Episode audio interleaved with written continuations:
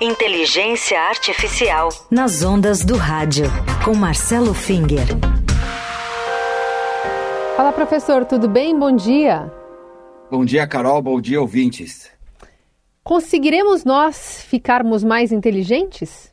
Bom, Carol, hoje nós vamos falar sobre um lado positivo da inteligência artificial que parece permitir exatamente isso. Ou seja, que a inteligência artificial pelo menos de um grupo específico de pessoas, seja, ou, que, desculpa, que a inteligência de um grupo específico de pessoas seja aumentada.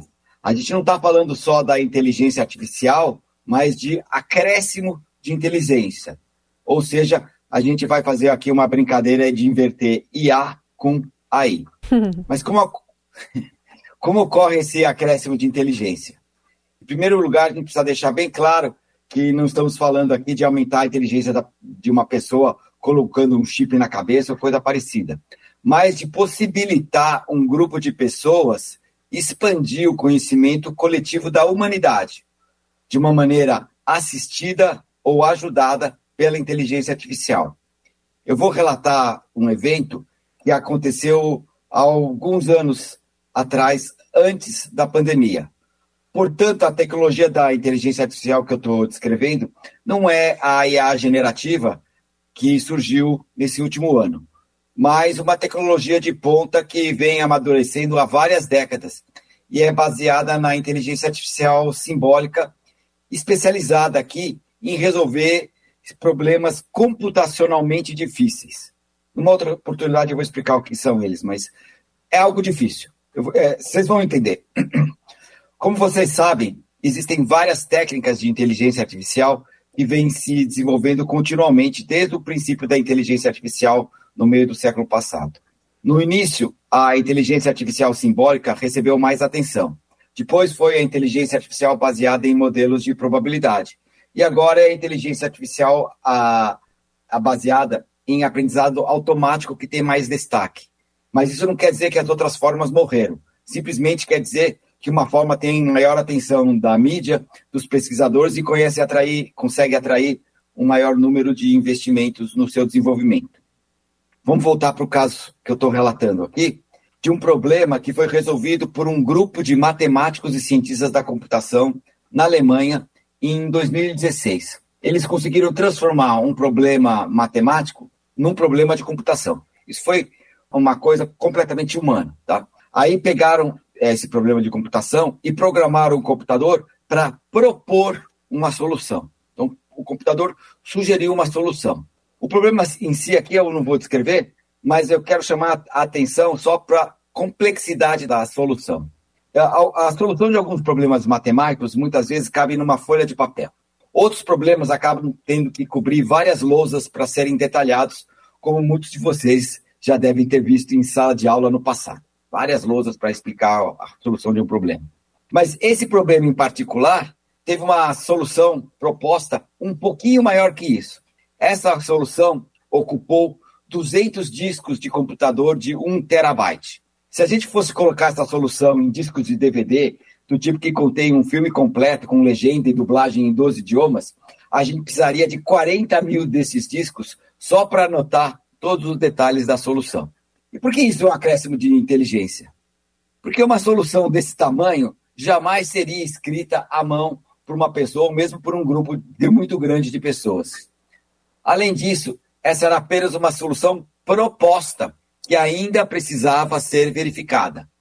Obviamente, essa verificação só podia ser feita também com a ajuda de um computador empregando a mais alta tecnologia para lidar com essa incrível quantidade de dados. O mais incrível de tudo é que o problema foi realmente resolvido e resolvido em duas partes. Primeiramente, um grupo de pessoas transformou a solução do problema em instruções para gerar uma, uma proposta de solução para o computador, e numa segunda fase, um outro programa de computador verificou que a solução estava correta.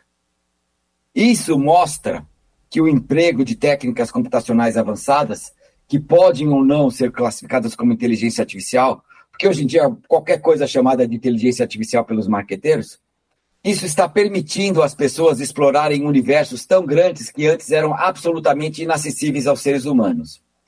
É exatamente pela capacidade de explorar novos mundos que a gente acaba dizendo que a IA está fazendo um AI, ou seja, que a inteligência artificial está permitindo um acréscimo na inteligência de um grupo de pessoas e uma expansão do conhecimento humano na matemática. Ainda que precise de essa ajudinha aí, né, de outros programas para se conseguir desvendar, ler, de alguma forma, interpretar essa resposta que foi dada no primeiro momento.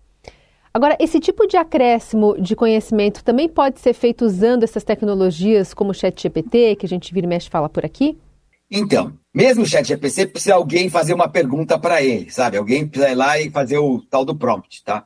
Só que o ChatGPT, ele ainda é uma tecnologia bastante recente que não teve todo o seu potencial explorado até o momento. Como eu falei, a tecnologia foi usada nesse caso, que eu acabo de escrever, vem amadurecendo nas últimas décadas. É algo aí do final do século XX. E que a gente ainda vai ter que esperar um pouquinho mais para ver se alguma das promessas em relação ao, à IA generativa, que gera textos, imagens, músicas, por exemplo, se ela realmente possibilita um verdadeiro acréscimo na inteligência global do mundo. Mas o mais importante é notar que não apenas de ameaças de, de fim de tempos e destruição da humanidade vive o desenvolvimento tecnológico. Tem muita gente com medo da IA, eu estou querendo mostrar, olha, mas a gente consegue expandir os nossos horizontes com ela. E ela realmente promove uma expansão do conhecimento, embora nesse caso aqui ainda está bastante restrito a uma área limitada, a resolução de problemas matemáticos um tanto difíceis de, de compreender, mas isso mostra que a gente pode alcançar novos patamares usando as tecnologias já disponíveis. Muito bem. E a gente vai atualizando aqui o nosso ouvinte, porque como o senhor relatou aí, é uma coisa meio rápida, né? A gente viu no IMET tem novidades vindo de diversos pontos ao redor do mundo, todo mundo testando em tantas áreas, né? E essas novidades, para quem não está realmente mergulhado nisso, às vezes passa batido e aí você pega só a seguinte que está vindo ainda. É, mundo... muitas vezes a gente é atropelado por Exato. essas novidades, assim. Essa Até quem é da área fala, uau, nossa. Já estão fazendo isso, né? Já estão fazendo isso, é. Uma revolução.